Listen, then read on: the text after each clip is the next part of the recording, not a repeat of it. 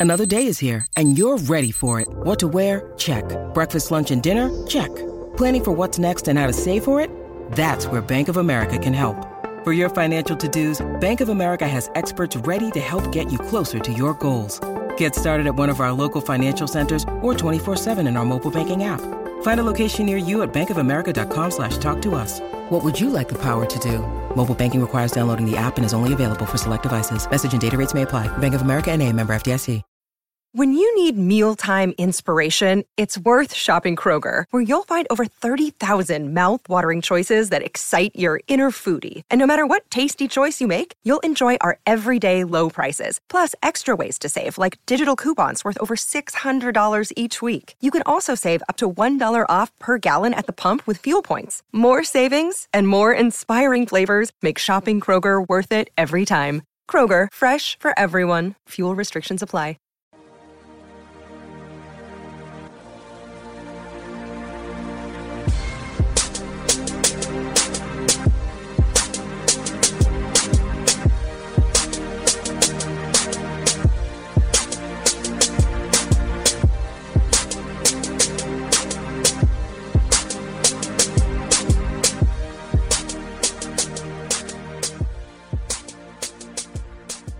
Welcome back to Peak to Pit. This is Allie Peak alongside TJ Pittinger.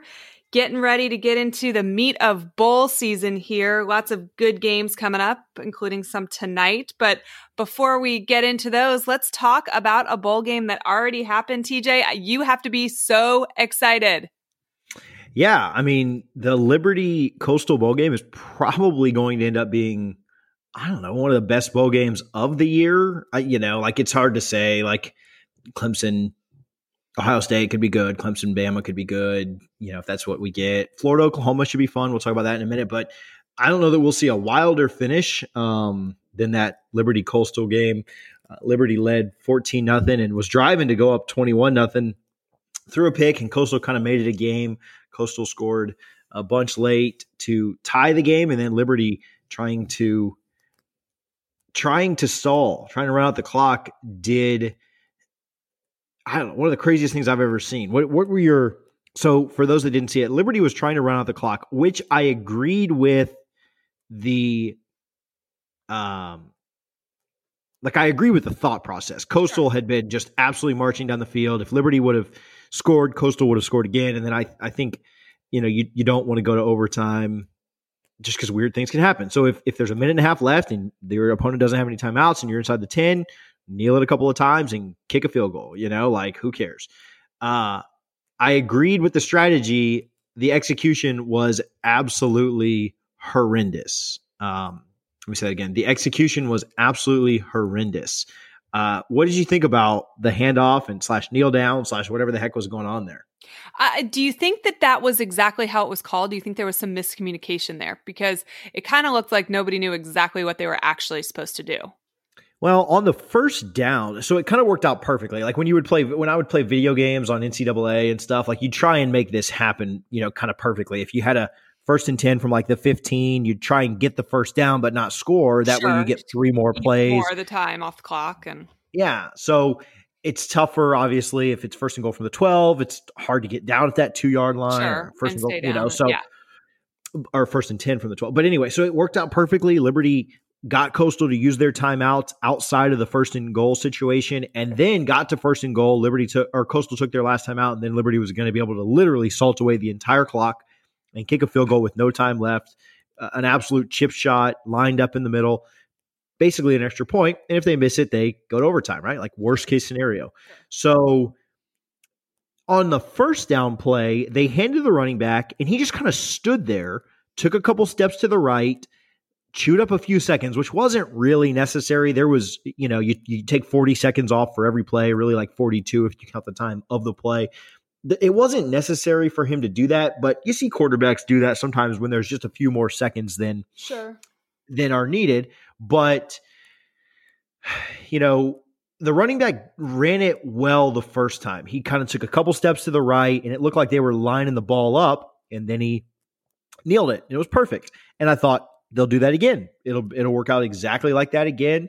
they'll kneel it again, and then I think you you you let it run down. There's less than ten seconds. You kick it on third down just in case you need to have the fourth down to to you know bad snap or something like that.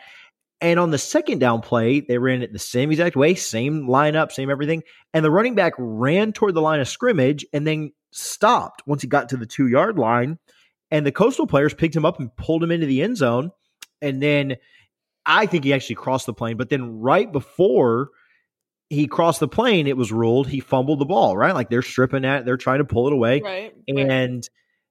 it just looked like if you're just going to have the running back stand there and like kind of take a two yard loss and move to the right a little bit and waste some clock, why would you then have him give the ball going toward the goal line where something awful like a fumble on the one yard line could happen?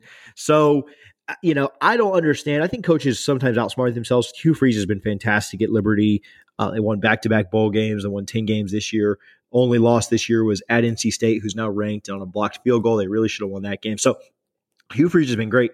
I, I don't understand why you don't just have the quarterback in shotgun and have him kneel down the the ball. Anytime you have a handoff, that's one more thing that could go wrong. And so I don't know, just absolutely the wildest thing I've ever seen. At that point, I literally said, "Oh my gosh, we had a 15 point lead in this game, and we are going to lose it. Like they are going to come back and and and beat us because the football gods won't let us win this." Um, but yeah, I, I agree with the strategy. I like killing the clock. I like. Um, well, this is why you play games, ch- right? If everything played out exactly the way that we thought it would when it was drawn up, why play them? Yeah. Right? I mean, that's, so that's that's not reality, but and that's I think that's the call I would have gone with too. You do want to kill the clock, especially against a team that has been scoring like basically every time they touch the ball. Um, I think you got to hang on to it. Clearly, their their intent is always going to be to strip it in that situation, right? So sure. you got to do a better job protecting it, taking care of the football. Um, I w- watched the highlights on my phone, to be honest. So I'm not 100% sure if I think he crossed the goal line or not. It was kind of too small for me to fully judge. I'm going to need to pull up the highlights on YouTube on my TV um, to actually have like a solid opinion on that.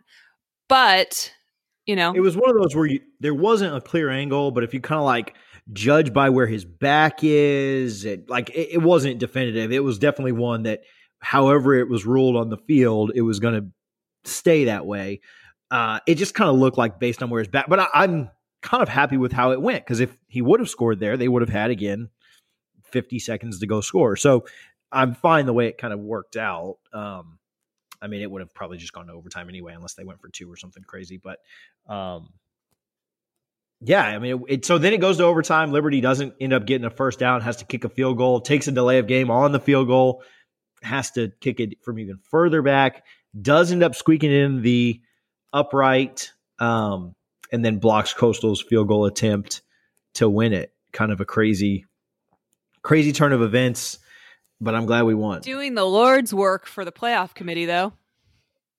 I mean, I guess I don't know. I thought Liberty. I think Coastal is still a really, really good team, but okay. Liberty was just better. Listen, like, I'm not saying Coastal's not a very good team. And you know, I've become a closet Liberty fan this year, but you can't tell me that that Coastal team would have gotten into a dogfight with any of the teams in the playoffs or the couple right behind the teams that made the playoffs. But there was a push because we are looking at a, a group of five school who is ranked pretty highly and undefeated. So uh, there's always going to be those calls for you know they belong we watched it with ucf we've seen it in the past with boise state we've you know there's uh, but i think this was the lord's work here you don't belong sorry i know this is going to shock you, and so in the last episode of 2020, I'll I'll just go ahead and shock you. But I I somewhat disagree that they wouldn't be in a fight with Notre Dame. Like I think. Well, I, we also don't win. think that Notre Dame actually belongs. So I, I'm not saying they win, but I could see them keeping it within 20 of Notre Dame, which I know that doesn't sound like a massive fight, but I, you know, I mean, are, but does Coastal, a team belong in the playoffs that's going to keep it within 20 of the team that we also think does not belong in the playoffs? Does uh does is Liberty versus North? I'm sorry, is Coastal versus Northwestern a good game? I mean, ish. May better than any of the t- any of the matchups that would have happened with anybody else in the playoffs. If Coastal and Northwestern's a good game, let's play the transitive property and say that then Coastal transitive and Ohio State would be a good game. Work in college football.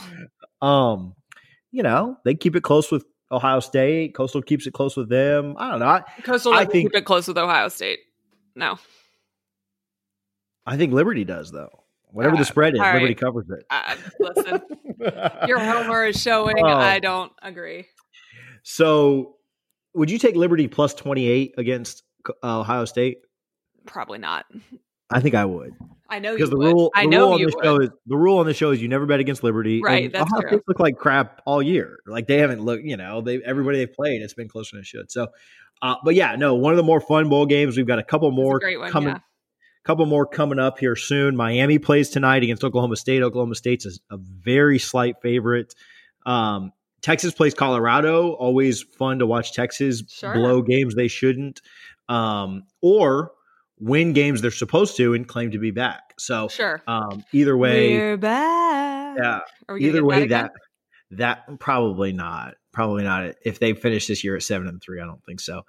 Um, so we took off Christmas week. We didn't try it last week, but uh, Florida played Alabama in the SEC championship. I'm not letting you escape this recap. Um, Hey, We I'm, said this I'm all here year. for this. we said this all year, but the one thing that Florida couldn't afford to do against Alabama was start slow. And that's exactly what they did. And it ended up costing them because in the second half, Florida was absolutely, absolutely looked like they belonged. Uh, never had the ball with a chance to win it, minus the last play of the game, which Trask got sacked, but never had the ball and like a one score lead. Like it was always, you know, Bama up two scores, Florida Coming, cut it to one. yeah, Bama up closer. two, Yeah. yeah. So like it, you know, I would I wouldn't say the game was ever in question or in doubt. I think that you know, obviously when Alabama had the ball the last possession, um, you know, it was kind of like, well, if we can stop them, maybe we get the ball back with enough time. But even then, they got it back with like 15 seconds. Trask gets sacked and it, it was over. So, um, exactly what we said couldn't happen. Florida's slow starts bit them in the butt. Because Yeah. if they'd have started Yeah. quicker, that you know, They- the second half they proved that they belong. They proved that they were there. Sure, they I mean they played better than Alabama the second half. They just it was not necessarily enough to make up for how much better Alabama was the first half. Um we watched this game together and I I had a lot of fun. We uh we did a little bourbon tasting or more like you and Eric did a little bourbon tasting um while the game was going on. Uh, it was it was really fun to watch the game with you and Kara.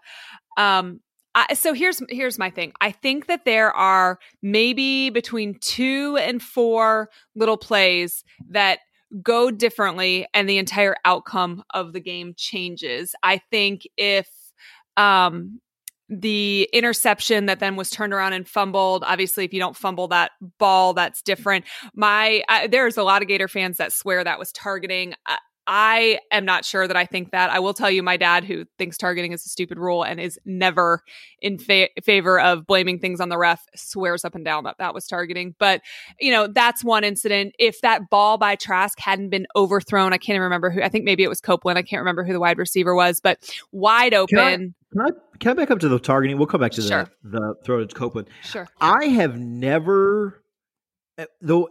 I think I agree with you that I'm. I'm not sure it's targeting. I've seen the still frames both ways that make you think it is. I've I've never seen a ref that. I've never seen refs in a game that should have called targeting, and they didn't. But I have seen refs not or call targeting when they shouldn't have. You know what I'm saying? Like they always err on the side of. Okay, I'll I'll take that back and not say always. Ninety eight percent of the time, and I think we'll agree on this. They err on the side. yeah, side. I would say ninety eight targeting. percent of the time. I So, think I do think Has it, there been it has there been one but- time that yeah okay so but I'll you're more that. likely it is more likely for a ref to call targeting when it isn't than to not call targeting when it is i think that that's They- a totally fair statement they err on the side of calling Yes, target, which yes. annoys me. Which uh, you know, It I'm annoys your me too, I don't yeah. like. I don't like the. call. I don't like the rule. I'm okay with the 15 yard penalty. I don't like the ejection. yeah me but neither. um, so anyway, anyway I, so that that's just one you know point So of reference the- but even if the, the play to Copeland. the play i mean where you were, he he got wide he was wide open and the ball was overthrown that's not on anybody but trask um that was a touchdown though if that ball if if that ball's caught you know, and that puts Florida in a different position. So you think about, okay, so the interception that turns into a fumble, in theory, that's 14 points, right? Because Florida scores and then Alabama doesn't necessarily, because Alabama scored like two plays later after that. So it says seven to 14 point swing just on that little mistake right there, right? And then you overthrow, that's another seven points right there. That was a touchdown. So you look at just those two things, and Florida does it differently. Trask doesn't overthrow, and defender doesn't fumble the football after the interception. Either one of those things are different, and that this outcome may be different. Right. Um, and, and there was a couple other plays that were maybe not as egregious as either one of those things that if Florida does something just the teeniest bit differently, they win this game. I am not, we've talked about this before. I'm not a big moral victories person. I think, you know, you win or like you don't. Coming. Yeah. Like one's coming. But I think that Florida fans can be happy about what they saw.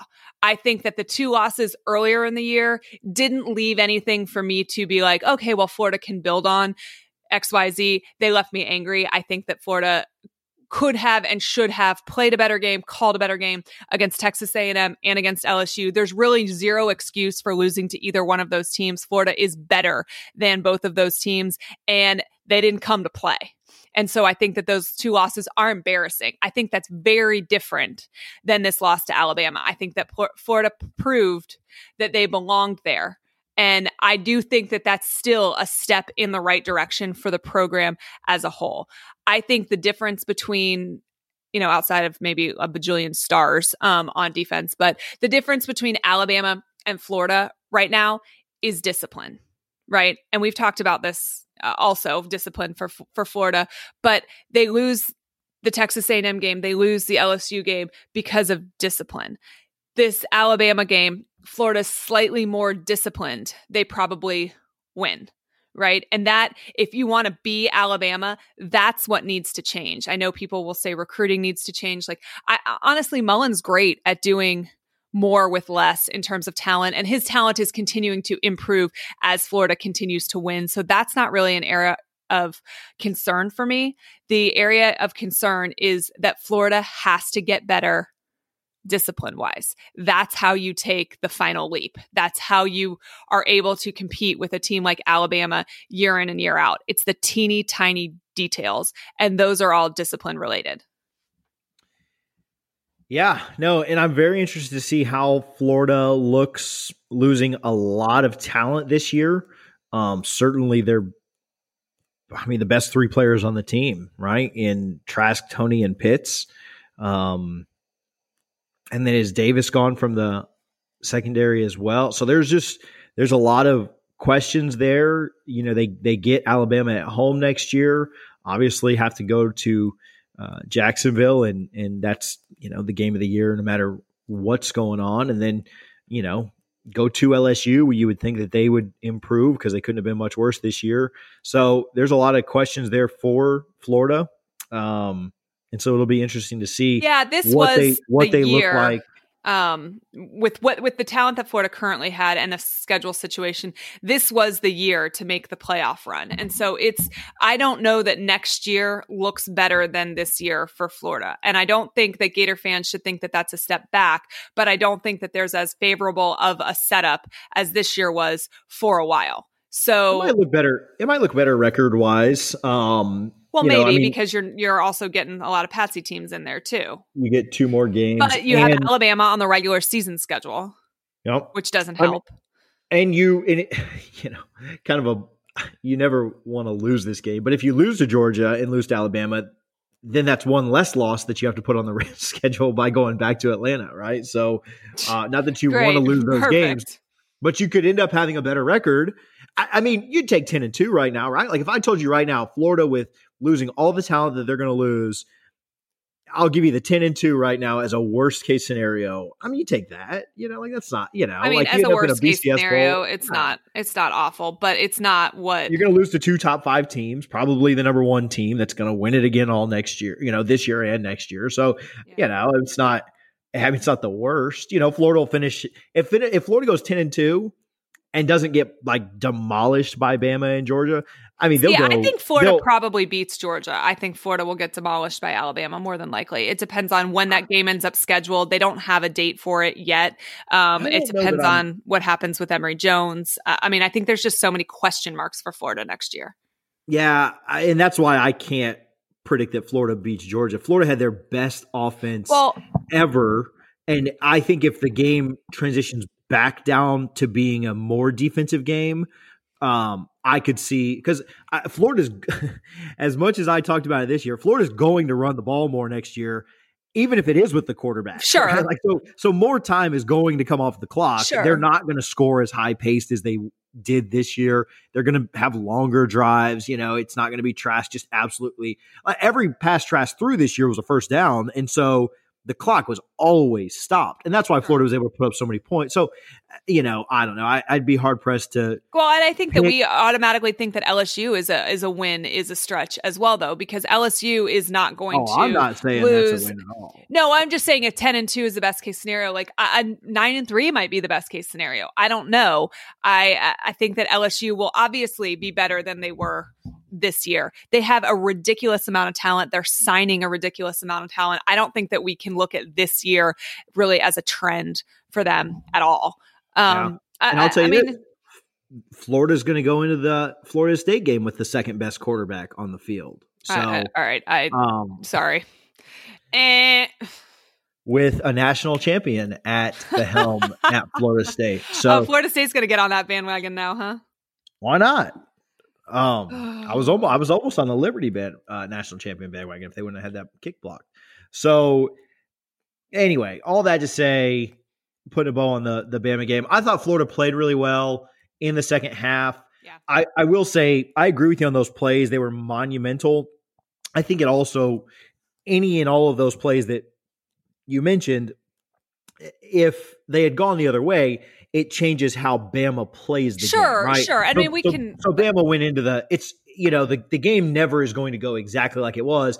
Let's say even the fumble and the interception doesn't happen. Florida may come back and well, you know and, tie you know, that up or make it a lot closer. But you know Bama's not going to like for example for for example the last series of of the game for yeah, Bama they ran that. three pl- ran three plays and got negative one yards.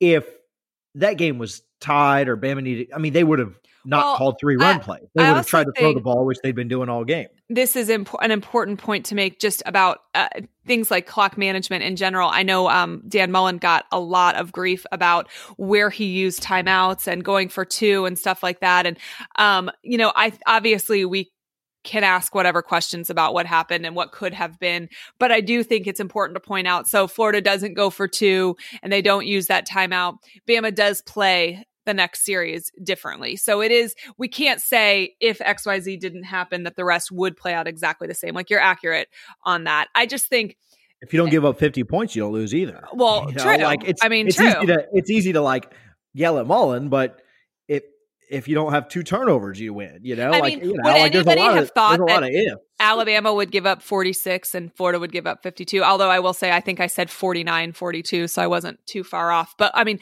that's a hell of a lot of points scored by two teams who, in general, are known for their defenses. That's a lot of points.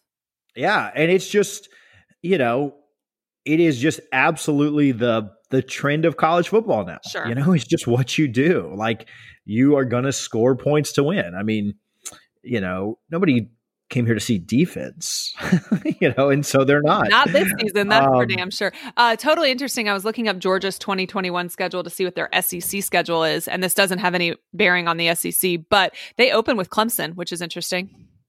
Yeah, I think Clemson beats the hell out of them. You know, I think uh, you know maybe it's close for a half. I saw some reports. You know, I'm interested to see if JT Daniels comes back. They certainly looked better with with him this mm-hmm. year. Um, I don't know what their quarterback recruiting looks like, what, you know, is kind of coming down the pike for them on that side of things. You know, their schedule outside of that's pretty manageable. Pretty manageable. Uh, you know, they obviously they play Auburn every year as they're rotating. That's that's a win. Um, with a new coach, I don't have any confidence in Auburn winning that. So, and then of course, the Kentucky, East runs Missouri, through, South Carolina. Uh, you know, Jacksonville. Uh, yeah, like it does basically every year. Couldn't see anyone in the East challenging, and you know, it's the reverse this year. Well, it became a little bit tougher for Florida with the pandemic, but uh, Florida gets Alabama and Georgia gets Arkansas. So, you know, there's there's the, you know, Georgia has the, the potential easier. wiggle room. Yeah.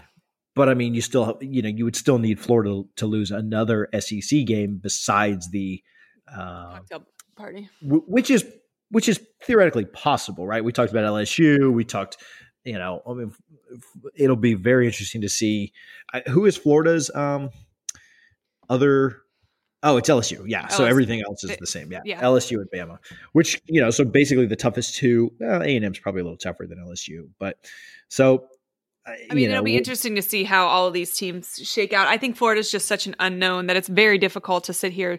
We don't even know for sure who all is leaving and coming back. Like Florida could lose more people than have already announced. Um, obviously, that could work in the reverse. They could have people coming back that we're not expecting, but I don't really expect that to be um, the case, but I, I, think I'll be interested to see what happens in the Cotton Bowl because it's going to be a preview of all of this young talent. Because Florida, between people declaring and COVID, are um, going to have no option but to play young guys. Um, so it'll be interesting to see. That may give us a little bit of an insight as to what this team will look like next year. But um, Florida's yeah, just be- unknown I am very much interested to see if all of these young guys that the entire fan base has been clamoring for um, end up making Florida fans happy. Sure. You know, I know sure. this is not a troll. I know it's going to come across like one. I know that it was very, very easy to say that Marco Wilson did not belong on the field due to play. Like I understand the shoe thing, but like due to play, I know that it's very, very you know discipline no, I, I, get that. But due to play, I know it's very, very easy for us fans that aren't in the practices and aren't in seeing things and aren't in the meetings and aren't in all that other things. No one is as popular as the backup to the guy who is struggling. Sure. Well, but there's a reason that the coaches who get paid millions of dollars don't put that guy out there. And could they be making a complete favoritism choice because Chad Wilson's the, you know, dad? I mean, I don't know. Maybe that, that's what Twitter thinks, but there's a reason these guys that have million dollar jobs aren't just putting out the guys that suck and putting uh, superstars on the bench for the hell of it. You know, so it'll be very interesting to see what these Oklahoma. I mean, Oklahoma's offense is no joke either. So, what's this backup going to do to Marco Wilson or these other guys that are going to be playing? So, okay, so this is what I'll say about that. For um several years i covered college football recruiting for you like uh, focusing on florida but in general covered high school football covered recruiting.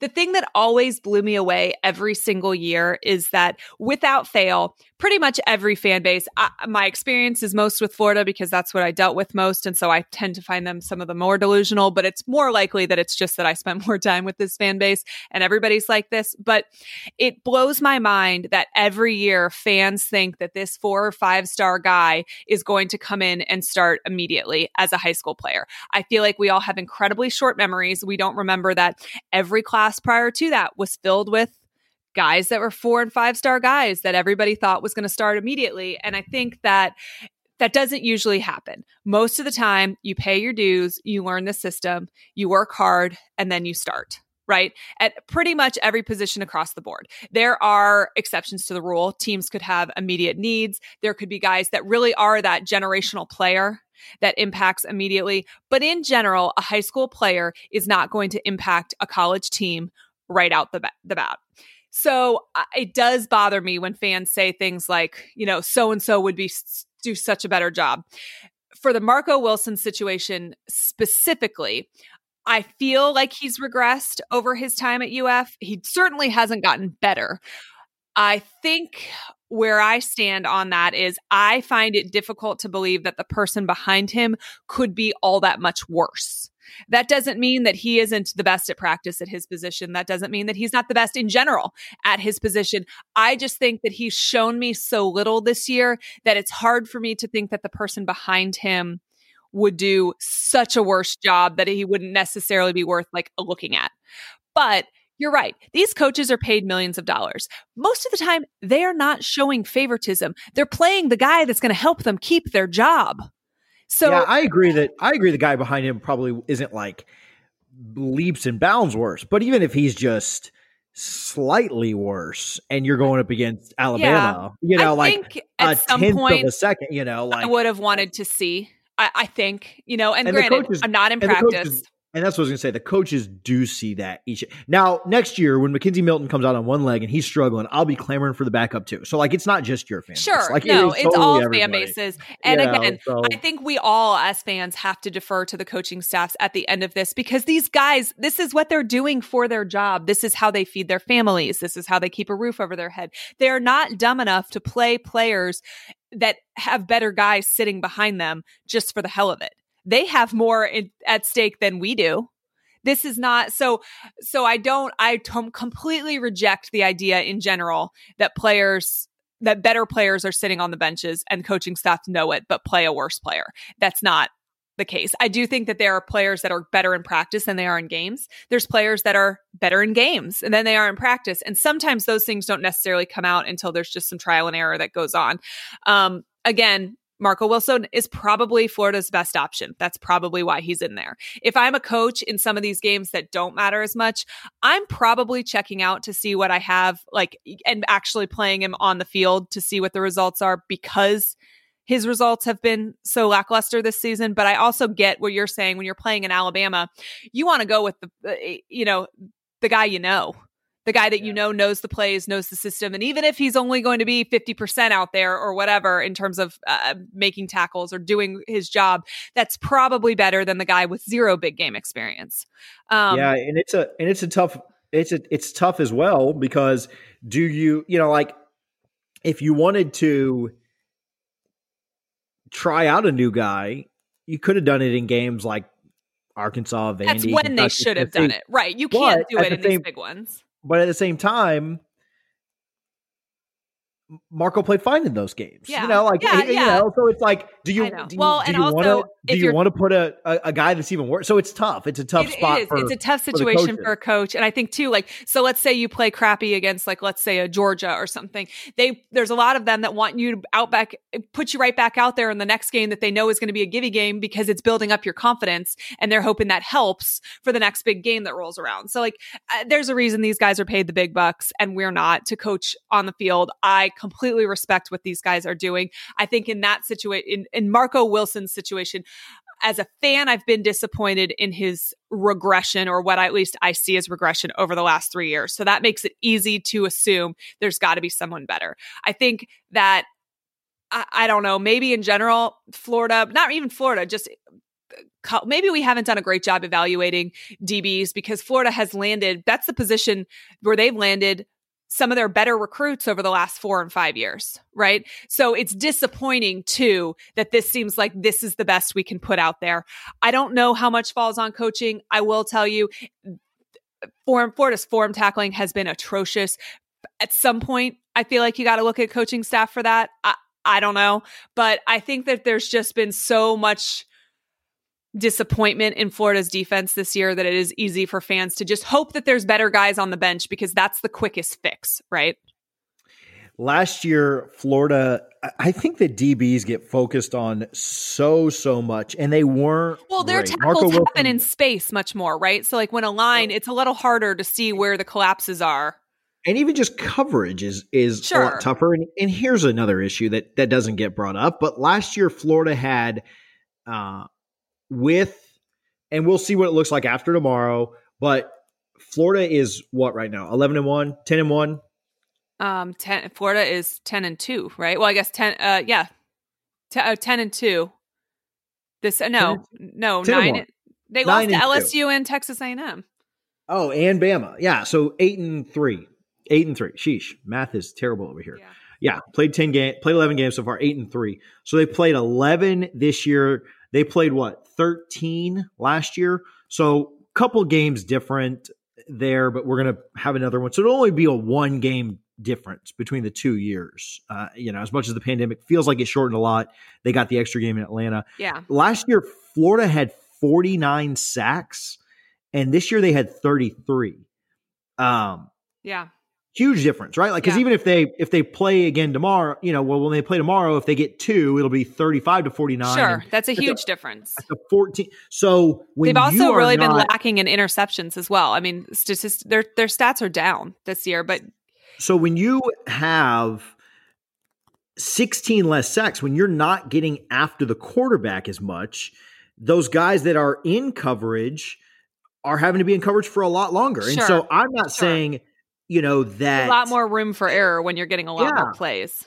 it all boils down to the defensive line. Uh, You know, the Bucks had good cornerbacks back in the day, but we had Warren Sapp and Simeon Rice and Booger McFarland going after you. Like Yeah. it made the defender's job. You only have to cover those guys for three or four seconds. And so the defensive backs get a lot of blame. And not that they don't deserve it. I, I'm not saying that they don't by any means, Yeah. but when you lose like guys like Greenard and other guys that go high in the draft, like it's just not going to be as good. Like you're just not going to excel. You can't ask the defensive backs to to you know just be amazing forever. The Florida's defensive line also suffered some injuries this year, and Yeah. so I mean it was just a lot tougher. Um, Carter was out for some time. He missed the the A and M game, didn't he? So yeah, I think Zuniga being gone, Greenard being gone. Oh, those made huge difference. They were game changers So- for Florida last year. So I, you know, I'm not trying to blame the defensive line for the secondary being worse, but it all it all goes together, right? Like if you're asking Marco Wilson, who probably wasn't great last year either, but you had a defensive line who was just an absolute terror, and teams couldn't even get the ball off. Well, he was only having to cover guys for like two seconds, you know, like it wasn't a bit, you know. So it's a kind of an underrated aspect of it as well. Florida's defensive line play regressed. Not that guys were like taking plays off, or I don't mean that in a bad way, but I mean, just they just did, you know, like talent was lost. And so Yeah. does Florida improve that defensive line? Because that's where it all starts. You can have four Darrelle Revises in the secondary, and if you give guys forever to throw, they're they're gonna find open guys. You know, you you have a true freshman come in and you have a true freshman come in the swamp for LSU and you never put any pressure on him. I mean, he's going to pick you apart because I mean they're D1 athletes, whether they're true freshmen or not. So I think that Florida's defensive line has to improve next year, or you're going to see the same thing. You're going to see the the secondary get taken advantage of because guys just can't cover people forever. I, Kellen Mond is not even that good of a quarterback, and he had all day Yeah. to make passes. Yeah. You know, like all day. And the white guy on one ACL, like killed Marco. Well, yeah, a lot of that's on Marco, but a lot of that's also on the fact that how's he supposed to Got cover guys for Marco. five, six, Yeah. seconds, you know? Yeah. So um okay, question for you. Comparing the 2019 and the 2020 seasons of Florida.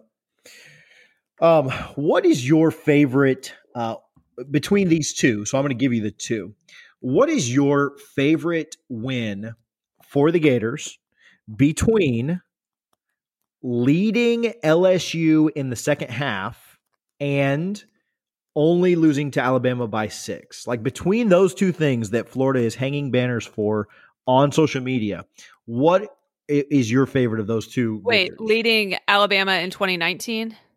no, no, leading LSU, like being up on LSU in the second half In Which is some- 2019.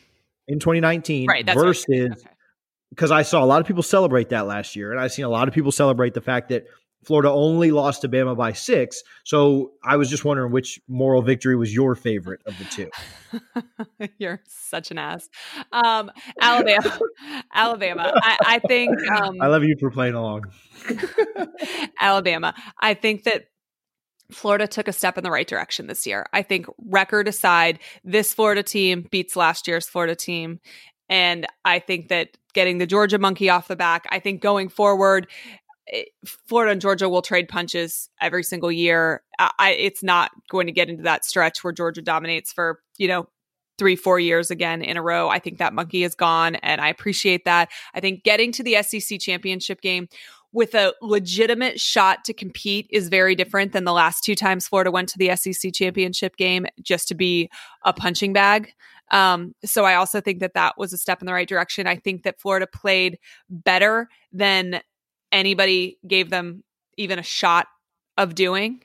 And I think that this team should be proud. And I personally was proud because I felt like they fought to the last second. And I think that you can tell kind of a direction a team is going in long term by how they they react when they're down. And I, Florida was down that entire game. It would be very easy for Florida to have given up at any given point because they were outmanned by a team with more stars and uh, you know better coaching staff and that's not a that's not a slight to Florida in in any way. Alabama has the best coaching staff in the country. They have the best athletes in the entire country and Florida hung with that and I think that's something to hang your hat on win or lose.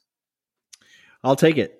I will take. I will write that down as your. Hopefully, in I don't remember taking any solace in Florida leading LSU in the second half last year, but maybe I did, and I no, just don't remember. Not, but I, am not saying I you. like this better. No, I know, I yeah, know you're not, but I'm just. I don't even remember what my stance was at this point last year. But I will say, I I will take I think, Alabama loss. I I want to say that no one led LSU no one had a lead on LSU in the second half all year except for Florida. I think that's accurate. I, and so and it happened like to start the second half, you know, and and then like after that point, I think Florida scored like 7 or 14 points and LSU put up like 21 28. You know, it was like okay, great. You know, it was like the dumbest moral victory, but we all do that. Like we all like, well, we, you know, the year that Clemson won the national title and we were like, well, if not for that chop block they called on us, we could have beat them, you know, like in 2016. So everyone does it. I, I just can't wait for 2021 to see what our favorite moral victories are that year to see if yeah. there's anything. So I think what happened you, is that they were tied going into halftime and then Florida scored first in the third quarter. And then after that, LSU scored 21 points. I just pulled up the, yeah, um, I think that that's that the way sense. that it, that it played out. Which so, yeah, I mean, lost by 21 points. I, I'll take the six with Florida with, and you know, uh, maybe people are right and the clock management makes a difference. But I, you know, Trask has 30 more seconds at the end of that game. That's different. You give Florida 10 minutes at the end of the LSU game last year and the outcome's still the same. Um, yeah, no, I agree. Like we said, the game gets called differently. I don't think. Yeah, Mullen, and, I don't think. I'm just I don't saying, think Florida had a shot Sam, to win this game. They did not have a shot to win the LSU game at the end see, last year. I don't know that I agree they had a shot to win this game because they never had the ball with a chance to score, uh, minus the last, you know, like I said, 15 seconds on their own 10. Um, so, and I don't know that I really consider that a shot. And if Mullen does maybe manage the clock a little bit differently, um, I think Saban just tries to get a first down there yeah. as opposed to just running it three I mean, times and kicking it. Maybe, so, but it just you know, that so game was a lot closer. Every every aspect of that game was. I closer. think the I think they had a chance to win that LSU game. If Trask doesn't throw that interception in the second half, then yeah, I think they've the last know, seven that LSU scored, if I remember correctly, was in like the last minute. So yeah, let's so say it's was, fourteen points, but I mean, fourteen points in that means that they were up by fourteen points in the third quarter and the fourth quarter before they they scored that gimme touchdown to then win by twenty one. I, I, feel no, like they, that feels different. They didn't win by 21. They yes, won by 14 did. last year. LSU did? They won. LSU, you Yeah, I'm pulling it up. 42 28. Yeah, that's 14. No, they only won by 14. Okay. All right. Why am so, I? So, and and so they scored a garbage time touchdown. I think both games were very similar. Okay. I think, you know, if if if I don't know. Um, I they didn't feel Najee Harris I don't know. Florida was in that game the whole way as opposed to just having a big comeback that fell a little bit short. I don't know. I think they were pretty similar. I, that's a good poll though. Like who which game felt like, you know, now the second half, of course, Florida felt more in it, but they never had the ball with a chance to win. Florida had the ball with a chance to win a couple of times against LSU and just, you know, couldn't score any more than seven in the second half. So basically, We're reverse to agree role. to disagree on this. I refuse to agree to disagree. Uh, you talked about Florida 2019 versus Florida 2020. I agree. I think Florida 2020 probably wins, but with the defense being so much better, I don't know. I think it, it would actually be a pretty good game. I think I Florida's think, offense this year is one of the best offenses in college football. I think it's yeah, for I mean, sure one of the top four. Obviously, Florida's defense is is bad, but I think Florida's offense took a massive step, and I, I think, I think Florida's offense is yeah, I think Florida's offense is top four or five, yeah, somewhere in that range. I mean, I think I mean they're clearly behind Bama. Who do you think is the best defense in the country right now? Huh. I, can I take a? There isn't one. Let's well, see what. The, I mean, I, I, don't know. I don't know the answer to this, but I do want to look up the S and P Plus defensive rankings while we're talking about it because I, I, I, do not know the answer to this either. I will say going into the SEC championship game, ESPN, multiple people said that they thought Alabama was the best defense in college football.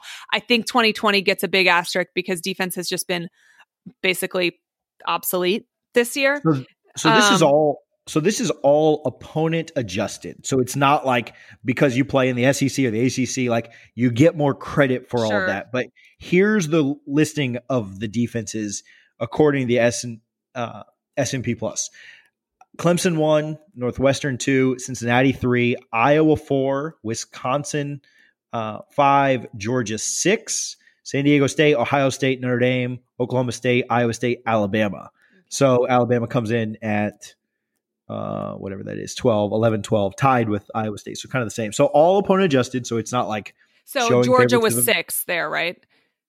Georgia was six, correct. Okay. All right. I mean, Florida scored a lot of points on, on, them. I don't know where Florida's 2019 defense would rank in all of this, and all of this is theoretical in general. I just think as good as Florida's defense was last year, I don't know that I think it's better than, you know, a top 10 defense this year. Maybe it, maybe it was. I don't know if they would be the number one defense in the country this year if it was the same exact defense of last year. I'm just saying. I think Florida figures think out enough good, po- points to. I think it'd be a good. I think it'd be a good game.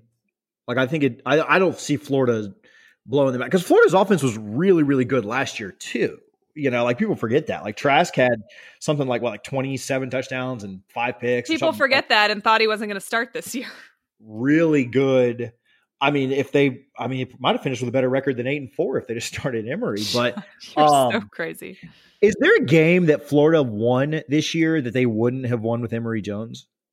Um, maybe Georgia. Probably like that's Georgia. the only one. I don't know. I, I don't know that. I still think I don't know. I haven't seen anything from Emory Jones or enough from Emory Jones. I, and listen, I'm not saying I don't like him. I like him. I hope he's our quarterback of the future. I hope he goes to great things.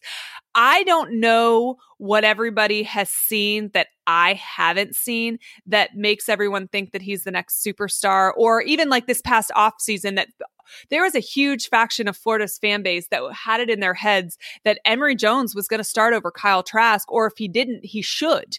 And I can't understand how you watch the end of last season and you come up with that theory. And it and it's not that Emory Jones might not be more talented than Kyle Trask or have the ability to even do better, but we didn't ever see. There's nothing that I've seen outside of what you think you know from his high school film that makes me think that that's possible. And that goes back to the same thing we talk about with uh, fans and recruiting and stuff. Uh, the backup is always your your favorite guy. So until I see more from Emory Jones, and hopefully this spring we'll get an opportunity to play a full spring and see more. But until I see more, you can't convince me that he would have done better than Kyle Trask in any situation based solely on the fact that I haven't seen anything from him yet.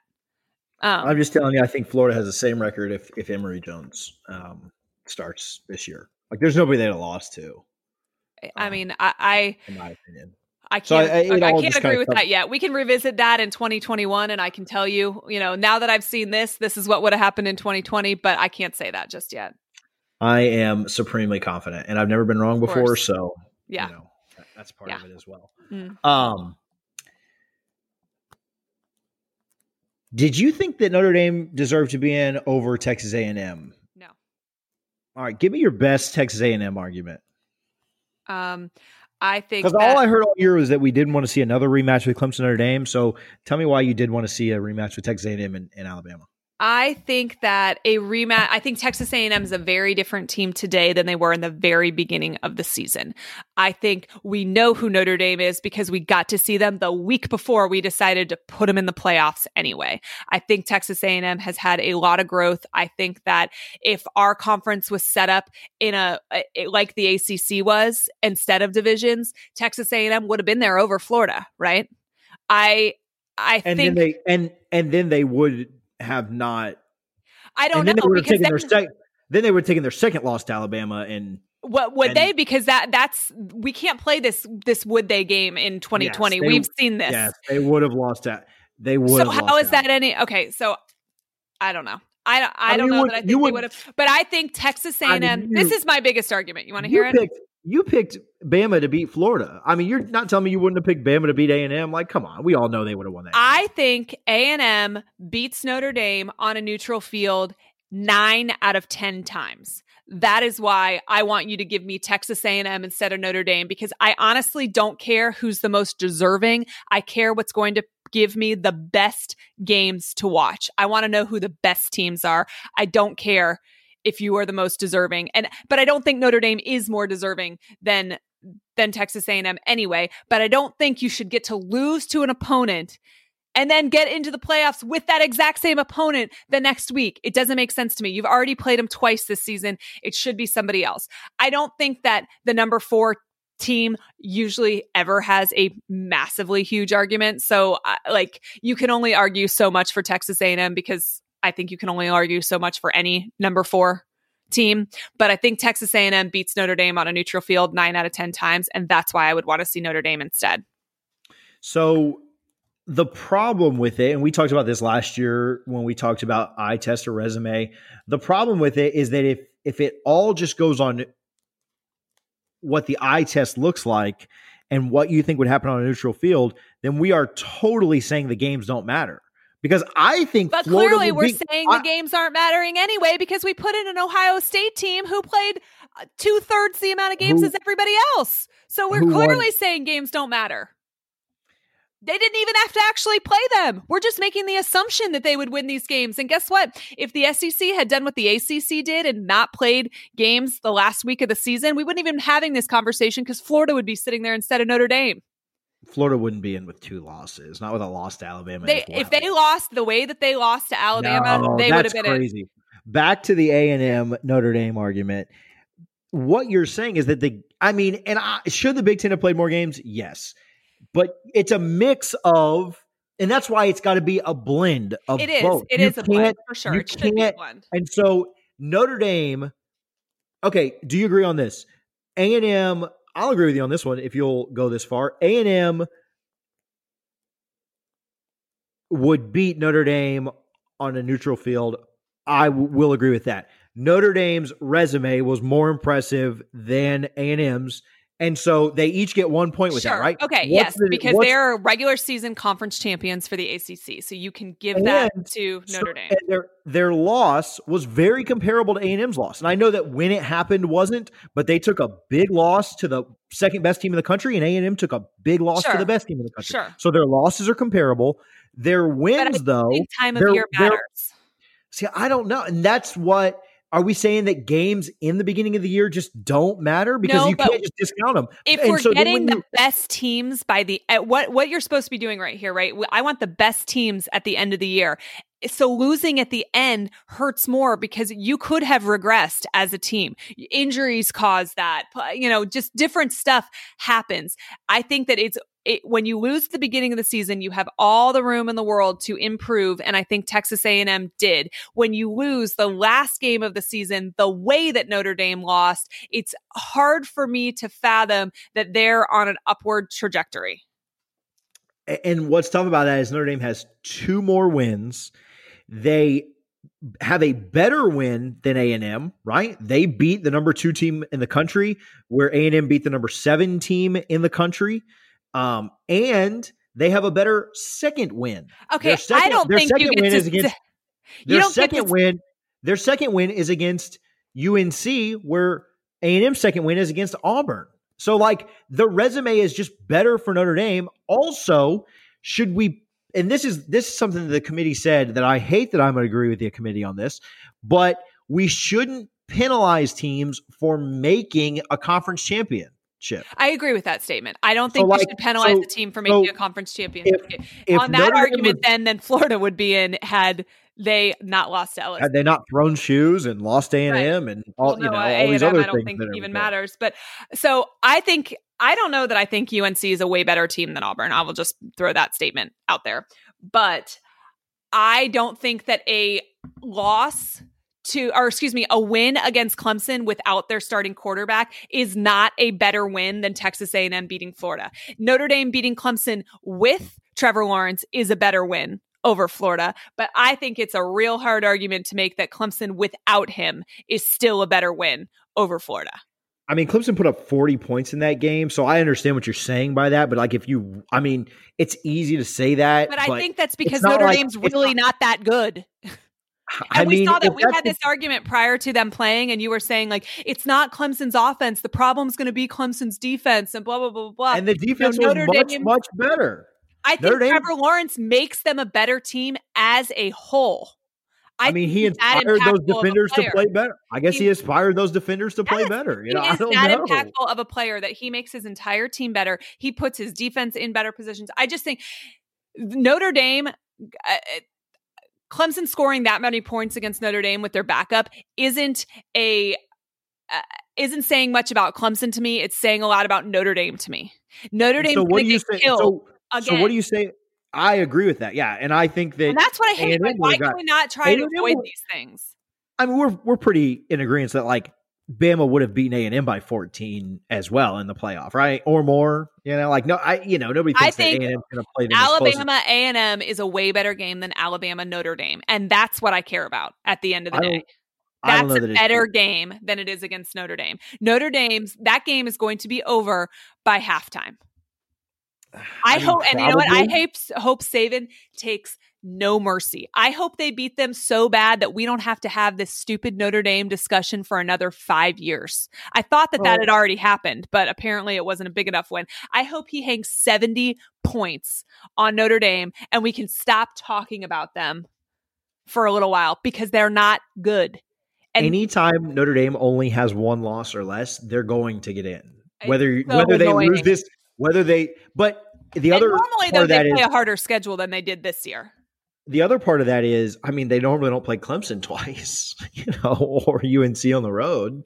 But I mean, I'll give you, I mean, you know, their schedule's not been super tough for a while. USC's been down, Michigan's been down. They supposed play Georgia play. this year. Like, I mean, their their schedule would have been harder had they not joined the ACC. I mean, I don't know. I don't. I don't know what the schedule looked like. I know it wasn't harder last year. Notre Dame's wasn't, but I don't know. I would would A and M be a better game against Alabama? Yes. Do I think that A and M is a better team than Notre Dame? Yes. Do the games that we play have to matter? Yes. Like okay, you then have why is Ohio like, State in?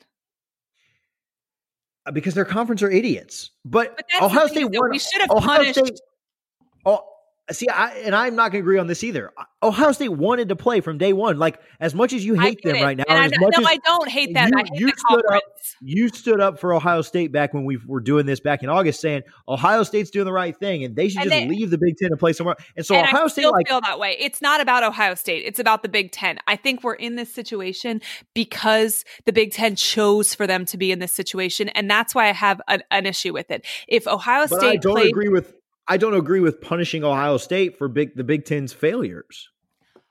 But we're making I mean, an assumption would you on what see? would have happened in these games, and that's not okay. That's why we play these games any given Saturday, right? We play these games because we we are not sure what the outcome is going to be. If we just go ahead and assume we know what the outcomes are going to be in games where there is a uh, you know a higher ranked team and a lower ranked team, then why the hell are we playing our schedules to begin with at all? Why does it matter? Why can't we just go straight to the playoffs? You rank the teams, you tell me who's better, uh, and let's let them play and that's why it's a it's that's why it's a mix of both, right? Ohio State won the six games that they played. Their biggest I know that they, win is Indiana and Northwestern, two ranked teams. They've beaten more ranked teams than Florida did this year.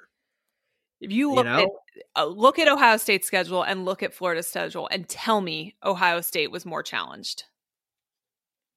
Ohio State wasn't more challenged, but they won every time they were challenged. Is the difference? There, that's like playing. So you're, but what you're telling me is you think that A and M should be better because by eye test they're better than Notre Dame. But then I'll apply that same logic to Ohio State versus whoever the next best team would be. Oklahoma, like, do you want Oklahoma in over Ohio State? Do you want Florida in over Ohio State? Do you want Cincinnati in over Ohio State? Georgia? I want Texas like A&M. I mean, so then it's Ohio State Notre Dame. Would you rather have who do you want out of those? I would two? rather Ohio State out of Ohio State Notre Dame. Yeah. So, I mean, Ohio State deserves to be in. Like, I don't think there's a question about that. And I think we'll see that when they play Clemson. It's a good game. I, I think like it'll be a great game. This does not have anything to do with the talent that I think that Ohio State has. I agree with um, Dabo Swinney, which is not something that usually comes out of my mouth at all. Um, I generally find him, I, I don't know, a little whiny maybe. Um, but I think that he is right in saying that the, playing the actual games needs to be weighed heavily. I don't think it's okay to put a team in that played two thirds of the schedule on the assumption that they would beat the rest of the teams that they played and that the snippet that we saw makes them better. I, I, I just, I reject that concept. And I think that I would feel differently if Ohio State couldn't have played those games because of outbreaks on their team or, uh, you know, outbreaks on the, whatever it is, but their conference had given them wiggle room and it just still didn't work out. We are only in this situation where we haven't fully seen Ohio State because the Big Ten chose for it to be that way. So I have a real issue with the money that Ohio State's going to be bringing into the Big Ten, with the spot that they have in the playoffs, when all of this could have been avoided if their conference conference wasn't filled with such boneheads. I completely agree that the Big Ten is filled with a bunch of boneheads.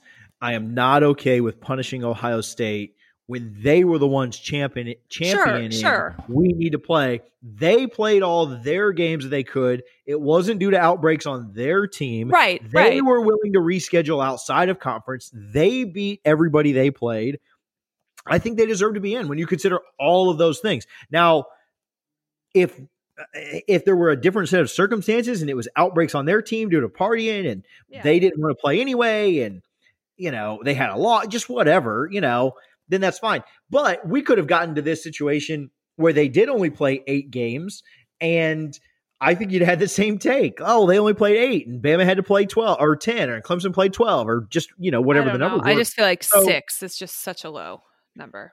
Yeah, I mean, and in a year of I also have an issue with the who... changing of the rules. Like I, the rules were dumb to begin with; they should never have been in place to begin with. But I feel like it's so disingenuous to change these stupid rules that you put in place to benefit your team you think is going to have the best run in the playoffs. Well, the team that they ended up changing it for ended up not being able to play in the championship anyway. So I don't know what they would have done in that situation, like just award it to Northwestern, or if they would have like taken the next team up. Yeah, I, I don't know. State. I don't know, so, but I, I just I would have felt better about that though, right? Like so, I just it just is slimy to me to put these rules in place that have no basis on in science anyway, but then change them. And same thing with the 21 days away from your team if you test positive. Guess who they changed it for? The playoffs because it would have hurt Ohio State. And again, none of these rules were based in on science at all, but it's just just bizarre to me and slimy that they get changed to benefit one team. And that's not a knock on Ohio State. Like I would want those rules changed the entire year too. I just think that it's it's not a great look to change them to benefit one team. But I feel like that happens all the time. Like it happened this year with the ACC and not having to go play Florida State again for the second time or not having they cancel the games for Clemson. So I feel like it happens more yeah, I also don't agree with that move either. I get that like when so, you know better, you do better. And if halfway through the season and more information about COVID came out and so then conferences adjusted rules based on new information and and I would be totally good with that. I think it's when they canceled Clemson and Notre Dame's and guess, hey, maybe the SEC should have just done that. But I think that there when you take away value on actually playing the game, you do the the, the game as a whole a disservice. Yeah. And that has happened this say, year. What I will say in them changing the rule in the Big Ten was they changed it the right way. Like I know you're not a fan of the fact they changed it because they bent the rules for somebody, but like they set a stupid rule Sure. And then they changed, they changed it, to something more way. reasonable. So I guess so I would have liked I, I halfway through they came yeah, out like, or, and said like, "Hey, listen, we've realized that this was an overreach, and we're going to dial it back." Before these things were set, and guess what? The team that benefits the most, whether they do it in October or whether they do it in the end of November, is still Ohio State. But I think it looks a hell of right. a lot better the, when you do the, it. It's the moral dilemma of you know they're doing something I like, but not for the reasons for the I right like reason. I want yeah. them, yeah. And so it's like if you I do just something, wish they would have you know, out like, said, "We made a mistake in doing this." You know, we we realize now that this is what the CDC says, well, we're going to imagine. Adjust. Imagine asking, saying, "Imagine r- r- r- wrong." Imagine asking any college football entity at all, whether it's one of our teams, a conference, the entire thing, a team, a player, a coach, ever admitting fault or taking sure. any responsibility. I mean, we can't even get your coach to take responsibility for kids throwing shoes across the field. Do you think the entire freaking Big Ten is going to claim responsibility for screwing up the entire season? I mean, come on. So Uh, all that said, what's Ohio State's chance of winning this game? Um, I think that I need a percentage. you need Percent a percentage. chance that they win. I think it's about 55-45 Clemson. Woo! That's closer than I think, or than I. That's closer than I thought you would have said, and probably closer than I have it as well. So, um, I hope they do though, because you talked about like liking Dabo, running his mouth about playing. I, I could never imagine a say. Could you imagine a situation? And, may, and I know I shouldn't compare every coach to this, but like I'll even name a few. Like, could you imagine Bobby Bowden or Nick Saban or Joe Pa or Urban Meyer sounding like the whiny baby back, you know what, that Dabo is complaining about the number of games that another team has played. If if they haven't played enough games, just go out Well, and beat them. Like, what is the point of, I- you know? Did you watch the selection show? No, I did Okay, not. Because- I Uh everybody did it. Literally every coach that they interviewed did it, except for Day, Saban- obviously, who's Saban not going. it? Saban did it. Saban what did it. Saban? Let me see if I can pull up his quote. Saban ate ate them for lunch. Um, well, I, and and so I don't know. I didn't see the Saban ones. The Saban ones didn't hit the timeline like the Dabo ones did. But Saban is I know. Dabo, but I know Dabo kept talking about it and kept bringing it up and kept whining well, about it. And it's but also like, to be fair, he's asked about it. play. They're playing. Just go play the. Yeah, but you can. Like we said that about Mullen too. You can answer things without sounding like a whiny baby back sissy. You know, like all you have to do is say, "Hey, Ohio State's our opponent. We're focused on beating them." Next question. You know, like it's not this whiny thing that he does where everything. So all that to say, I hope Ohio State beats the hell out of them and ends up winning with less games and then beating them. Now I still want Bama to win it all, but I hate Dabo so much. He's so, like, just go out and play. Like, just go play. Stop crying. Stop whining. The ACC canceled a game for So- you, so you wouldn't have to travel again. Stop complaining. This is this is part of what Saban said. He said, um, um, other than seeing them on TV, I know they have a really good team and they beat Clemson, who has a really, really oh this about this part's about Notre Dame, who has a really, really good team. Saban said they have a really good quarterback. They have a tough defense. I don't think you win ten games in this season without having some really, really good players. I think that was the big thing about this season. The people who played ten or eleven games had to survive the grind. That's why I thought it should have been those teams that were rewarded. I think Ohio State has a great team and they probably deserve to be in the playoffs based on the quality of team they had, but they didn't win the games. So, I mean, Yeah, and maybe that's, I mean, I didn't think that is, was nearly as bad as. well, like, you also Dabo should have seen his face as Because he was saying it too. He- because he- But it's a compliment sandwich. Um, but Dabo, Yeah. like I was just reading Dabo's too, and he talks about what a great team they are too. It, it just there, it's rather not acknowledge that aspect because he said there's no question Ohio State is good enough uh, to beat us, beat any of these four playoff teams, and be the national champion. That's not a question at all. Um, and then he goes into saying he said that he thinks that you should have had to win nine or ten games play nine or 10 games. So, I mean, that snippet, that's a pretty big compliment too. And then he ended it with, I have all the respect in the world for Ohio State. So, I, I mean, it's just that it's it's the same thing we talk about Dan Mullen. There's no slack because uh, he is viewed as uh, kind of negatively by the media or twist you know, whatever. He just doesn't have a great relationship with them. Saban could say the same thing and nobody would bat an eye. I think that's what's happening here. And I I think that Swinney did compliment them. I think he makes a valid point on why they aren't aren't there. Notre Dame made the same code, uh, made the same comments. Saban made the same type of comments. They all said this is a great team. We don't like the fact that they only played six games uh, to get here.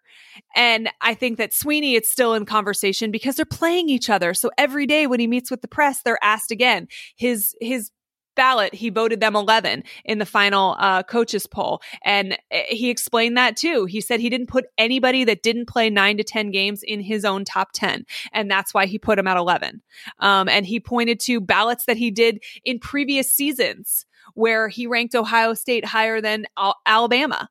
Um, which is his alma mater. And uh, I mean, I and even though oh like in t- he did it in 2017, Ohio State didn't make the playoffs that year. Alabama did. He ranked Ohio State ahead of Alabama because he thought that they uh, deserve to be there more than Ohio State did. I mean, excuse me, more than Alabama did. I just think that it's that he is just whiny in general. He's whined and complained about so much stuff, especially this season, it feels like anyway, that his becomes uh, more bulletin board material, if that makes sense.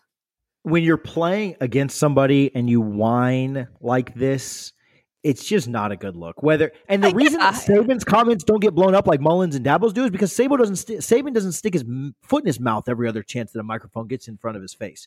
And the difference between Saban saying they don't deserve it, Saban put him at five.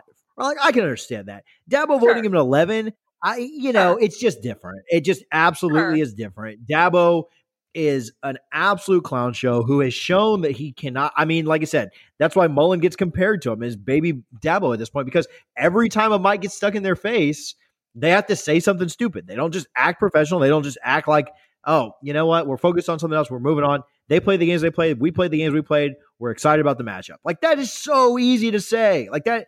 But when you act like a sissy, and I, you know, I keep trying to not cuss. When you act like Dabo's acting and vote him eleven, come on, like there's teams with four losses that he's got in front. You know, like this is ridiculous. Sure. Sure. You know, there's teams with like the same number of wins because they went six and four. You know, right. and and you know, so like Dabo takes it to another level. Yeah, can Saban say some similar things and not get blown up? Yes, because he's not a complete asshole the rest of the year, and that's the biggest difference. So I, know. I hope Ohio State beats them. The one uh, question I, mean, I Brian Kelly is, did say I don't re- remember specifically what he said, but I literally remembered being blown away that when they interviewed all four playoff team coaches, three of the four blasted Ohio State being there. Um, I think it's a little bit different than blasting, but I mean that's just a question. Let's just use cla- yeah. questioned I, I, Ohio that's State a, being that, there. That's definitely a better word. So you don't think Ohio State should be in the playoff, but what if they win these two games? Like, is that enough for you?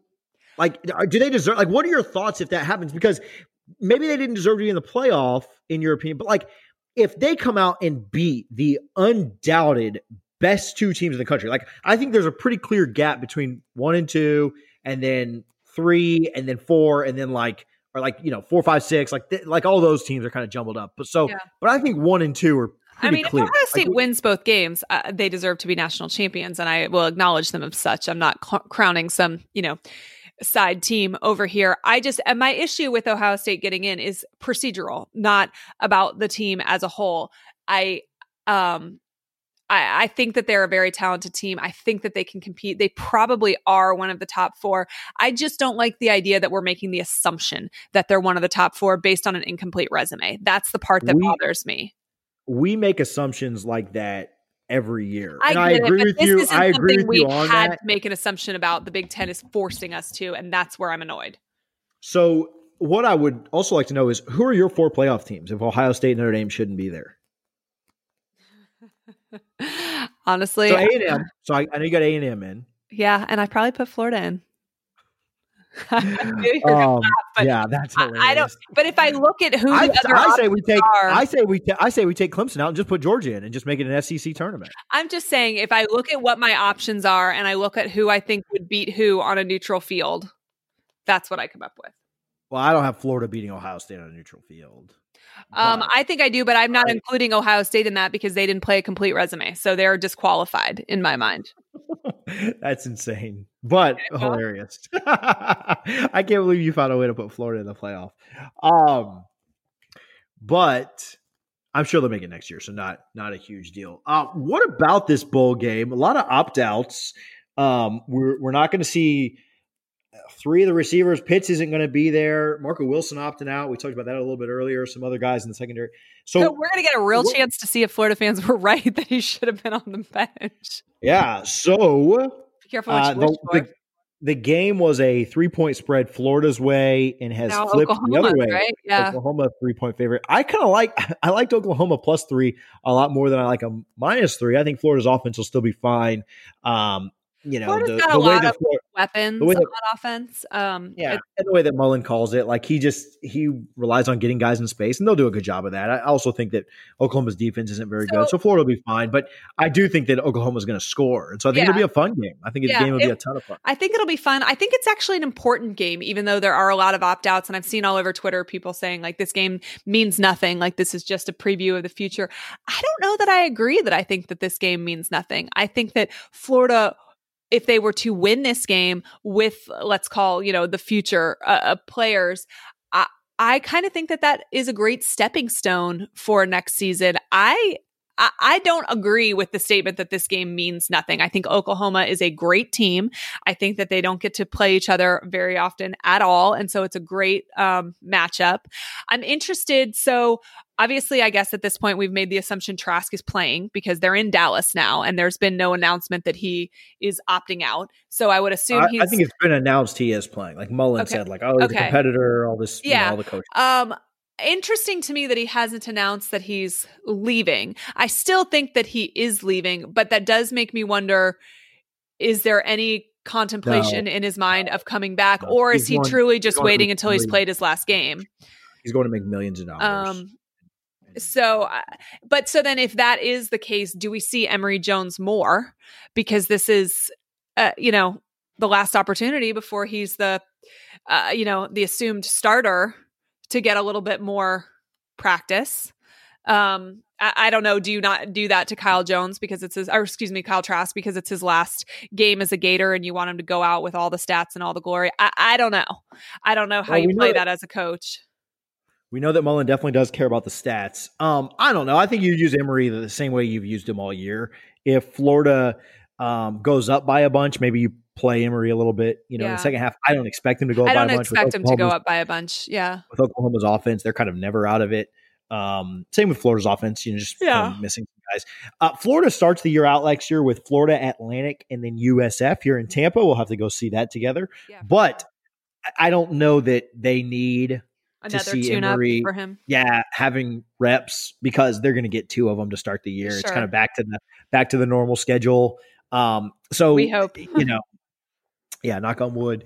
Um, but uh, you know, so I think they're they're probably good there, and, and then the SEC's typically pretty favorable. Well, that third Saturday, I mean, it'll be what right after that, it'll be Tennessee and Kentucky. So uh, you know, it's not like it's not like um So they haven't. Interestingly, the SEC has not announced dates for very many SEC games. Florida Georgia is always um, the last weekend in October. Um, so uh, that's going to stay the same, but. Um, we don't know what the dates were, and so I'll be interested to see if they shuffle that around at all, or if it goes back to what we're used to. Because so my birthday is September seventeenth. Generally, my birthday weekend is always Florida, Tennessee. Kentucky is usually the fourth Saturday in September. Um, but because those dates have not been set, and in previous years they had been set by this point, I don't know if that means the SEC is going to shake things up and how that um, has any implications on the season as a whole. Like obviously you'd rather start with some of the teams that you know are going to give you wins and you can figure things out than, you know, have Alabama show up the third week of September instead. yeah. I mean, as long as they don't get Bama, then it, it it's probably you know Bama like or LSU, Florida doesn't want then. Uh, I mean, in Georgia's Yeah. set where it is. So yeah, the the East is, you know, the East games that are not announced are all. I mean, if you lose them, you have bigger problems than that. So, um, yeah, no, I don't know. I think that I think Florida's got just as good of a chance to win this game as anybody. I think that the um, line moving so much does kind of give you pause. Like, man, you know, Oklahoma's offense is really good. I don't know that they've had the opt outs or the talent that's not there. Um, and then Florida's defense is is just not good. Uh, you know, and having they're not good players not playing. I mean, like I said, we're going to find out and we're going to see. I, I hate to just be so sarcastic with it, but it would be shocking to me if those guys come in that have been on the bench all year and they just absolutely light it up. So I think Oklahoma will score. I think Florida will do fine because Oklahoma's defense isn't very good either. But, you know, I kind of like and wouldn't be too shocked if Oklahoma won. I do have a thought on opt outs and the playoff and everything we're doing now. I know you said you think the, the game is not me. I, the game is to me is completely meaningless. I know it'll it'll sound better to have a nine and three record than an eight and four record. Florida's most prolific offense, certainly the most prolific passing offense ever. Eh, to you know eh, be on the cusp of maybe making the playoff, if not for a thrown shoe, and winning the Heisman everything else to kind of like drown in eight and four is doesn't feel great. So nine and three will definitely feel a lot better. It always feels good to win. But I think the game is meaningless. And I think that more and more and more bowls are becoming absolutely meaningless because of all these opt outs. And I tweeted this. I think that when it was just the BCS, which backing up to the, I meant to say this, backing up to the Notre Dame A&M situation, the BCS would have had the four teams that we have in right now. I would be so uh, interested so, in running that formula. And if anybody has, did. they did. they did. did. Okay. Yeah, and it would be the four teams we have now. So okay, well that makes me feel better. It, I I honestly am a BCS fan. So when we got rid of the BCS, when we had the BCS, ninety percent of teams knew that they weren't making the national championship. Right? Like you just knew you weren't going to make it. The first week, literally half the field was eliminated because you weren't getting in with a loss. Uh, especially not a you know if you lost week one, that meant you had to be perfect the rest of the way, and very few times did that ever happen. Actually, I can't ever remember a time in the BCS that a team lost week one and then ended up going to the championship. Um, so when you, had the BCS that lost that made it to the BCS championship game teams that lost week one? Florida. Well, not week one. I'm saying there's teams that lost yes, in general yes, and have made absolutely. it there. Not necessarily week one. Yeah. I don't think yeah, whether your loss happens week one or week four or whatever necessarily matters, except for week one well, is generally no. filled with patsies. If we had the week ones like we've no, no, that's not a couple years, that's, that that's not my different. point. Yeah, and that wasn't necessarily so much my point. My point was that during week one, essentially everybody, half the field was eliminated, right? Because, you know, a lot of times undefeated or only one loss teams made it in. And so with the BCS, when you got your loss, you fought like hell to sure. not have another loss and sure. make a BCS bowl or to make a big bowl. And it yeah. meant something to go to these bowls. But now with the playoff, you've got 15 teams that think that they should be in the playoff, right?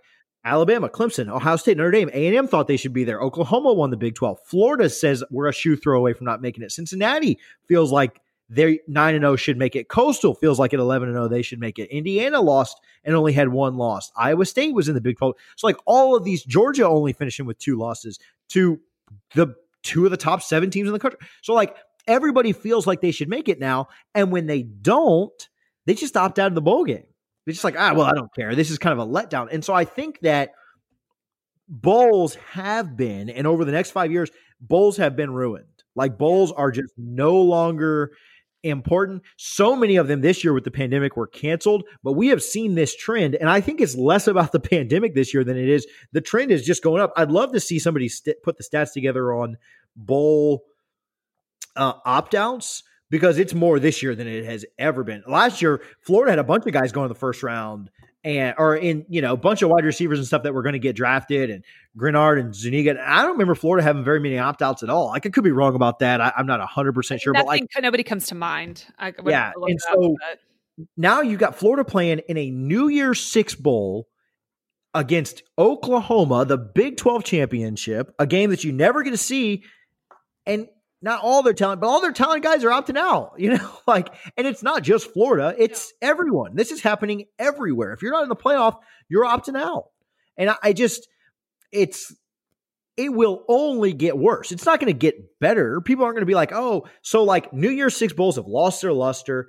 And I think because of that, the only way to get players to stay re engaged is to just have a bigger playoff. Like if you oh, had a the BCS but that's never going to happen. They're never going to go back the other way because it's already lost its luster. You go back to the BCS and it's still just a BCS bowl, right? Like it may change the name from BCS to to New Year's Six, but it's almost like the it's almost like the the blindfold has been lifted and now we realize that the bowls were essentially meaningless back in the day anyway, right? Like the it felt good to win BCS bowls, it felt good to win New Year's Six bowls, but essentially nothing has changed other than our perspective of them. And so like there's no way to get that that cat back in the bag. Like there's no way to like now ha- you know all of a sudden everyone is just reinvigorated and feels like the bowls are meaningful again. It's never going to happen. And so yes, my preference would still be for us to be able to back up 10 years, be back in the BCS where it all felt like it mattered, it all felt like it meant something, but that's just never going to happen. We're never just going to like gain perspective back or you know, romanticize the idea of winning a New Year's Six Bowl. And so my thought would be you eliminate the month off between the the championship games, uh, conference championship games, and the and the Natty, and you just have a playoff. You just have a bigger playoff where more teams are invested. And I think if you know, I threw out something today that have the top 25 teams, have a play in for the last game, and have the top 25 teams play and make it 24 and 24 or 12 and 12, just like the, you know, like the NFL does, give some buys away. But if you did that, even if you chop that down to like 16 or something crazy, if we had the top 16 teams right now, and I have been a big proponent of not having playoffs. Like I I I like two better than four. I like four better than eight. I do not want to expand it. But if we're going to basically make all bowls irrelevant in the next five years, then let's just have a playoff. Let's just have a bigger playoff where Alabama, Clemson, Ohio State, Notre Dame, Texas A&M, Texas. Well, obviously those first four aren't, but where Texas A&M and Oklahoma and Florida and Cincinnati and Georgia and Iowa State and Indiana and Coastal and UNC, where they don't have guys opting out, yeah. like, and just make them bowls. Like make you can call it a bowl. Like the round one of the playoffs is like you know, the Birmingham Bowl and all that stuff. And if you lose, you're out and you just you can opt out. It's just one more game. But there's got to be something because bowls are dying. I mean, they are absolutely dying. We will have less bowls every year. Go I mean, we'll we'll get some back next year, but there will be less bowls in 2021 than there were in 2019. So we'll get more next year than we had this year just because of the pandemic. But then in 2022, there will be less bowls than 2021.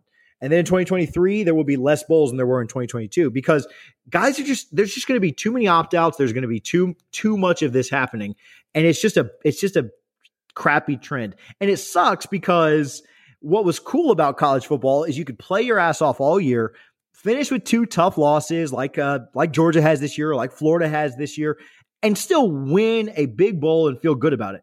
Now guys don't even care. You know, guys are just like, whatever, just get it over with. And I'm not saying nobody on the team cares, but, uh, you know, the guys that are going to the NFL don't care. you know, like, you know, a lot of times your quarterbacks don't opt out because, uh, you know, they can just not get hit all game anyway, right? Like, just kind of like throw the ball away if something's coming because the game's meaningless. But I don't know. It's just sad to see like Bulls are becoming more and more completely irrelevant. And I know that you said like you feel like the Florida game matters for like personal reasons of like the record and feeling good about next year. For the team, like, I think it matters for the team for moving forward for next year. I don't know that I think that it necessarily matters to fans, but I think that it's an important step for the team as a whole. Yeah, um, it, it, but it used to matter to fans. Like it sure, used to matter. Like, sure, Florida I'm not debating that fans, by any means. And I think, Florida and I hope Florida fans do care about Florida, Oklahoma. I, like I know that I do, but I get. I think you're spot on. I totally get what you are saying. And when I say it matters, I mean I think it matters for improvement for next year. I think it matters for Mullen and these players and guys earning a spot for next season. I don't think it necessarily matters for the majority of fans and even if that is the case, I think it matters so little. Like for next season, like I, you know, I'll go out on the limb and kind of agree with you that maybe it matters a little well, bit towards it next matters that you get 13 extra but, practices or whatever, which uh, is way better. I mean, than, you didn't get that this year.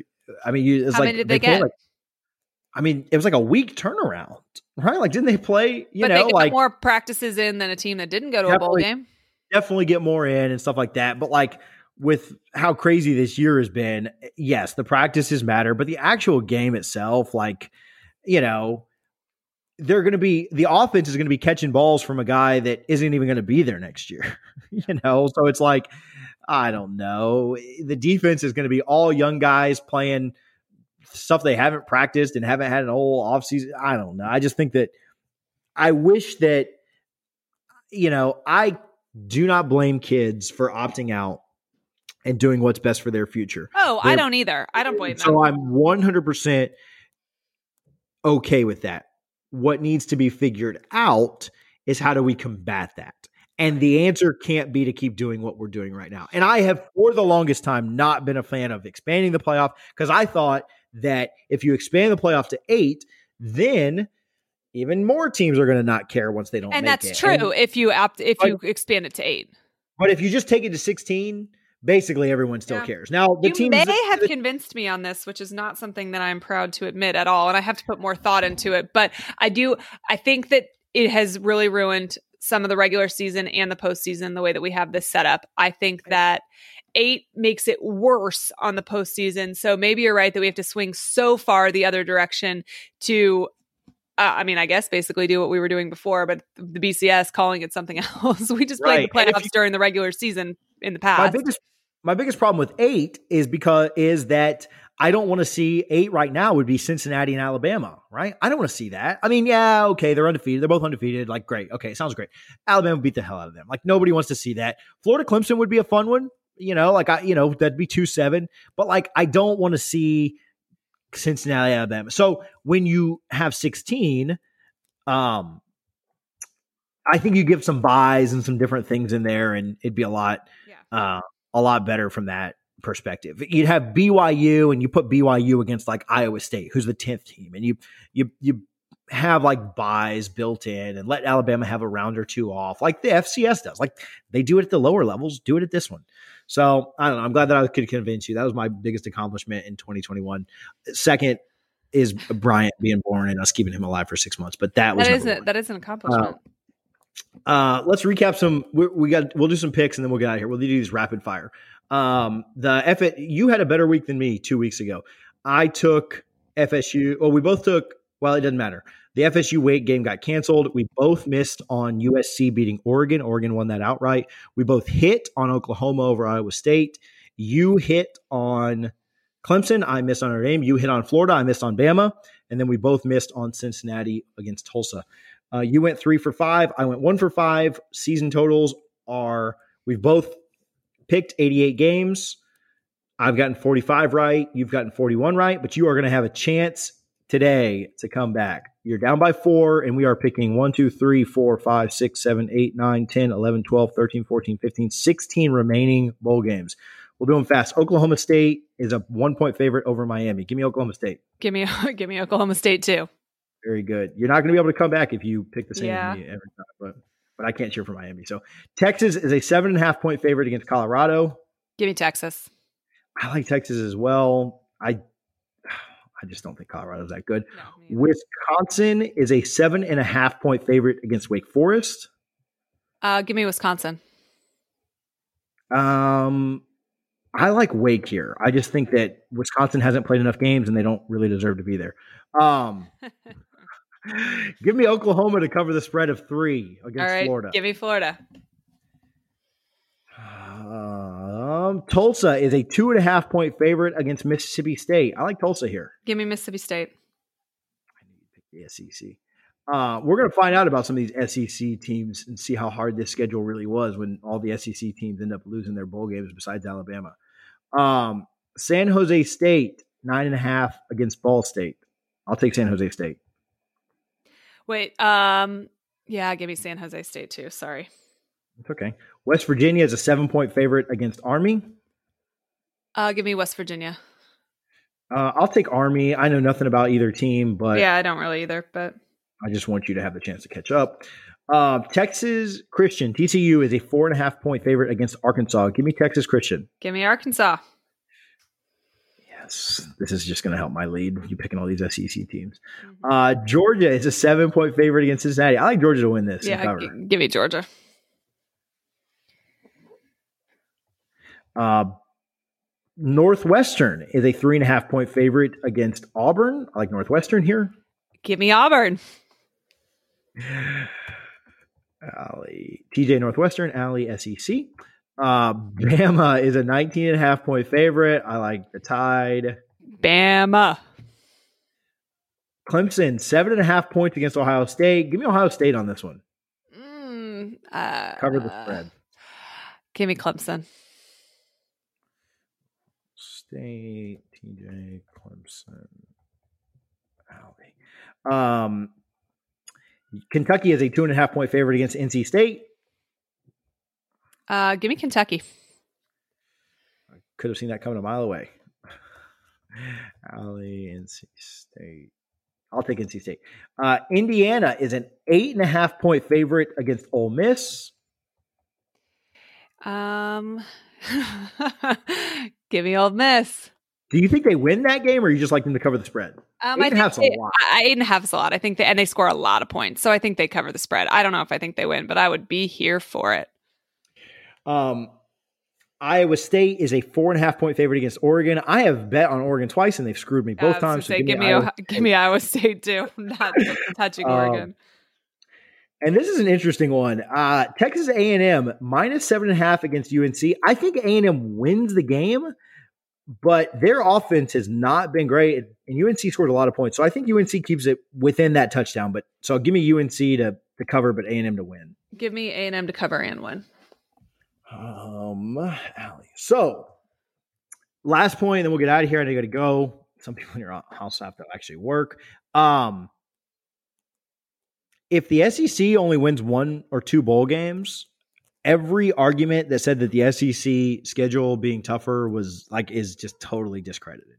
Can we agree on this? Correct. If they lose every if they lose every bowl game minus, you know, I mean, they're going to beat Notre Dame, and then they're going to beat. I think UGA beats Cincinnati, but everything else is like, yes, mm, you know. So yes. if the SEC does terrible at bowl season, the argument that the SEC played a much harder schedule the whole year is not as sound. Agreed.